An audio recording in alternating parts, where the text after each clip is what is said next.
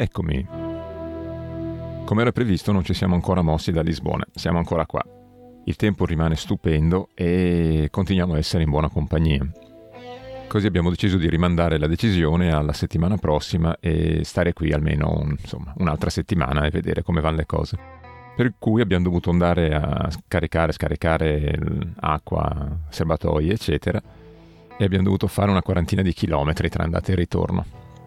In teoria ci sarebbe un'altra area camper leggermente più vicina. Il problema è che per arrivarci bisogna passare il ponte che, che passa sull'altra riva del, del fiume qui del Tejo e il passaggio costa 4,5 euro di, di pedaggio. Eh, la cosa buffa è che eh, si paga soltanto entrando verso Lisbona, arrivando verso la città, non andando verso fuori, da quello che ci hanno detto. In ogni caso, tra i 4,5 euro la, la strada da fare comunque non conviene. A questo punto facciamo i nostri 40 km andata e ritorno e andiamo invece all'Intermarché che sta a nord della città. Tanto più che il camper service dove andiamo noi si trova nel parcheggio di un supermercato, di un Intermarché dove a parte la possibilità appunto di fare un po' di spesa diversa dai supermercati qui in zona perché qui vicino al centro di Intermarché non ce ne sono, c'è di positivo che ha anche una lavanderia self-service di cui avremmo approfittato per fare anche il bucato se, se non fosse stata fuori uso. Anzi, per poco non rimanevamo anche fregati alla grande. Stavamo praticamente per, per caricare la lavatrice e arriva una, una ragazza, tra l'altro molto simpatica, con il suo sacco, classica borsa Ikea piena di, di vestiti bagnati, che voleva solo usare l'asciugatrice. Perciò carica per bene l'asciugatrice e quando va per metterla in moto non funziona. Penso se avessimo fatto in tempo noi a far partire la lavatrice, cioè saremmo rimasti lì come dei cretini poi con tutta la roba bagnata senza sapere cosa fare. Direi che ci è andata benissimo anche questa volta tra l'altro questa ragazza è stata gentilissima perché ci ha, ci ha detto poi dove trovare un'altra lavanderia self-service vicinissima a due minuti di strada e così siamo riusciti a risolvere anche il, il problema del, del, fare il bucato che poi alla fine ci è costato 5 euro per 8 kg di, di indumenti e per l'asciugatura, insomma neanche tanto tutto sommato. Il camper sta facendo un po' di capricci e mi sta facendo veramente tribulare un po' in questi giorni perché a parte il portellone che fa fatica a chiudersi, sono riuscito a sistemare il, il cuscinetto questa volta per, per, far scorrere bene il portellone, però la serratura a quanto pare ha qualche problema adesso. E non credo di averlo creato io il problema, però non so, devo, devo studiarci su un attimino e cercare di capire cos'è che non funziona. In più c'ho il frigorifero che è leggermente fuori uso perché non, non mi funziona più la scintilla del, dell'accensione piezoelettrica. Perciò o, o, ci vuole molta pazienza, però sta superando i limiti appunto della, dell'umano, o ultimamente sono smontato dietro e mm, lo accendo da dietro col, con l'accendino, ma non è una cosa molto intelligente, perciò devo trovare una soluzione. Sicuramente è la candelina, il candelotto, non so come si chiama, del piezoelettrico, adesso dovrò smontare il tutto e vedere se trovo un ricambio. Di buono è che stando qui in città perlomeno dovrei riuscire a trovare un ricambio senza grossi problemi. L'altro ieri, tra l'altro, abbiamo scoperto invece un altro bel classico di Lisbona che non avevamo ancora visitato. Eh, siamo andati alla Feira da Ladra, come la chiamano qui, che viene comunemente tradotto e per sbaglio, tra l'altro, erroneamente, come mercato della ladra. In realtà pare che il nome venga dal, da un animaletto che si chiama ladro, che è il tarlo, credo in italiano, il corrispondente perciò sarebbe il mercatino dei tarli che ci sta anche bene perché sono, si rifà appunto ai mobili vecchi e pieni di tarli. È praticamente un mercatino delle pulci che, che si tiene tutti i martedì e i sabati nel, nel quartiere di Alfama, esattamente dietro al, al Pantheon. E devo dire che è impressionante perché pur non essendo gigantesco, è abbastanza grande, ma è, ne abbiamo visti di più grandi, eh, c'è da dire però che la varietà di quello che ci si trova è impressionante a dir poco. C'è veramente di tutto, cioè da, da, dai tagliaunghi usati a CD, DVD, vinili, vestiti, libri, riviste, fumetti, attrezzatura fotografica, cellulari. Non lo so, mi è sembrata una cosa molto autentica e relativamente poco turistica un po' come il mercatino che si faceva a Tission uh, ad Atene un po' di tempo fa la domenica e che poi credo che abbiano smesso di, di, di farlo e un po' come è il, il mercatino in Platia Vissinia, Monastirachi, che già è più turistico, anche se in realtà si rivolge alla popolazione locale, non ai turisti, però essendo in una zona turistica chiaramente se ne vedono in giro tanti. Devo dire però che ho visto un paio di cartelli con le scritte in inglese che mi hanno fatto un po' sospettire. Probabilmente ok, siamo fuori stagione turistica ed è per quello forse che è sembrato così autentico.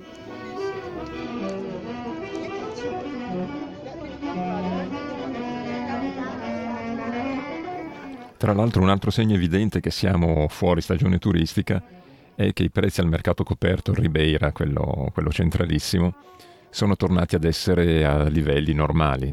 Era così assurdo che fossero più alti di quelli supermercati il mese scorso. E così vale veramente la pena di andarci a fare la spesa, non solo perché è bello, ma anche perché si trovano delle belle cose fresche a prezzi normali, insomma, prezzi più bassi del supermercato. Tanto per fare un esempio anche qua, eh, abbiamo preso delle olive eccezionali, come sono le olive di solito qui in Portogallo, a 2,5 euro al chilo. Eccezionale. E parlando di cucina, abbiamo fatto un altro esperimento. Avevamo individuato un tipo di mais molto strano al supermercato che a quanto pare si chiama in italiano nixtamallo, una cosa del genere, che non è un nome molto normale per una cosa da mangiare, sembra un medicinale che però ha delle proprietà molto interessanti e anche una storia molto interessante perché pare che sia una preparazione del mais eh, molto comune nell'America del Sud e nell'America centrale eh, già da 3000 anni fa più o meno. E sembra molto strano perché eh, in pratica 3000 anni fa eh, gli abitanti del posto sapevano che facendo bollire il mais con della calce in proporzioni ben precise e passandolo poi in una soluzione alcalina eh, risultasse praticamente non pericoloso per la pellagra che invece poi aveva creato dei problemi enormi a chi mangiava molto mais.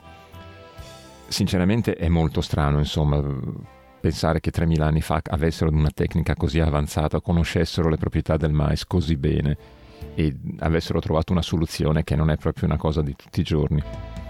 Comunque, tornando a questo, questo, tipo di mais particolare, siccome mi aveva incuriosito, ho cercato un attimino e ho visto che viene usato molto in Brasile per fare una, una specie di minestrone che si chiama caciupa, dove praticamente ci sono tutti gli ingredienti del minestrone più il cavolo, vabbè, di solito quello portoghese, mettono quello a forma di cuore, ma ci si può mettere qualsiasi cosa e questo mais come ingrediente principale che è, lo fa diventare una cosa molto interessante e un po' diversa dal minestrone tradizionale italiano. Decisamente una cosa che si può provare a fare, tra l'altro si può fare anche col mais normale, quello da popcorn, semplicemente appunto non bisogna mangiarlo tutti i giorni.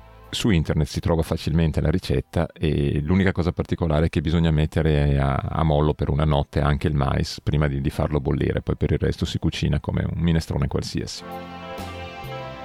Ieri notte invece un'altra sorpresa eccezionale. Alle 3 di mattina uno dei tanti musicisti qui del parcheggio ha pensato bene di mettersi a fare una bella serenata per sassofono. Adesso non so cosa gli è preso, non so cosa gli era successo, che delusione potesse aver avuto, però devo dire che se non fosse stato per, per le stonature, le stecche che ha preso, che forse erano anche giustificate da allora, eh, sarebbe stata una cosa anche veramente piacevole. Il suono era bellissimo e il, uh, si è dimostrato che qui il parcheggio ha un'acustica eccezionale.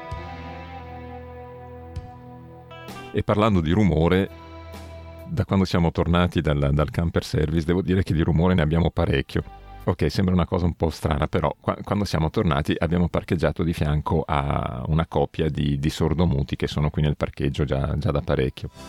Sono simpaticissimi, hanno tre cani che sono stupendi e carinissimi, solo che non rendendosene conto fanno un casino pauroso, pauroso in tutti i sensi, perché a parte i cani che appunto abbaiano di continuo e nessuno gli dà retta, poverini, è che la, la ragazza, la, la, la padrona di questi cani, ogni tanto tira degli urli che fanno rizzare veramente la pelle, non si...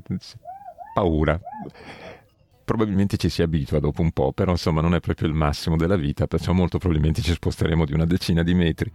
Comunque insomma nella vita da full timer e nei parcheggi succede anche questo.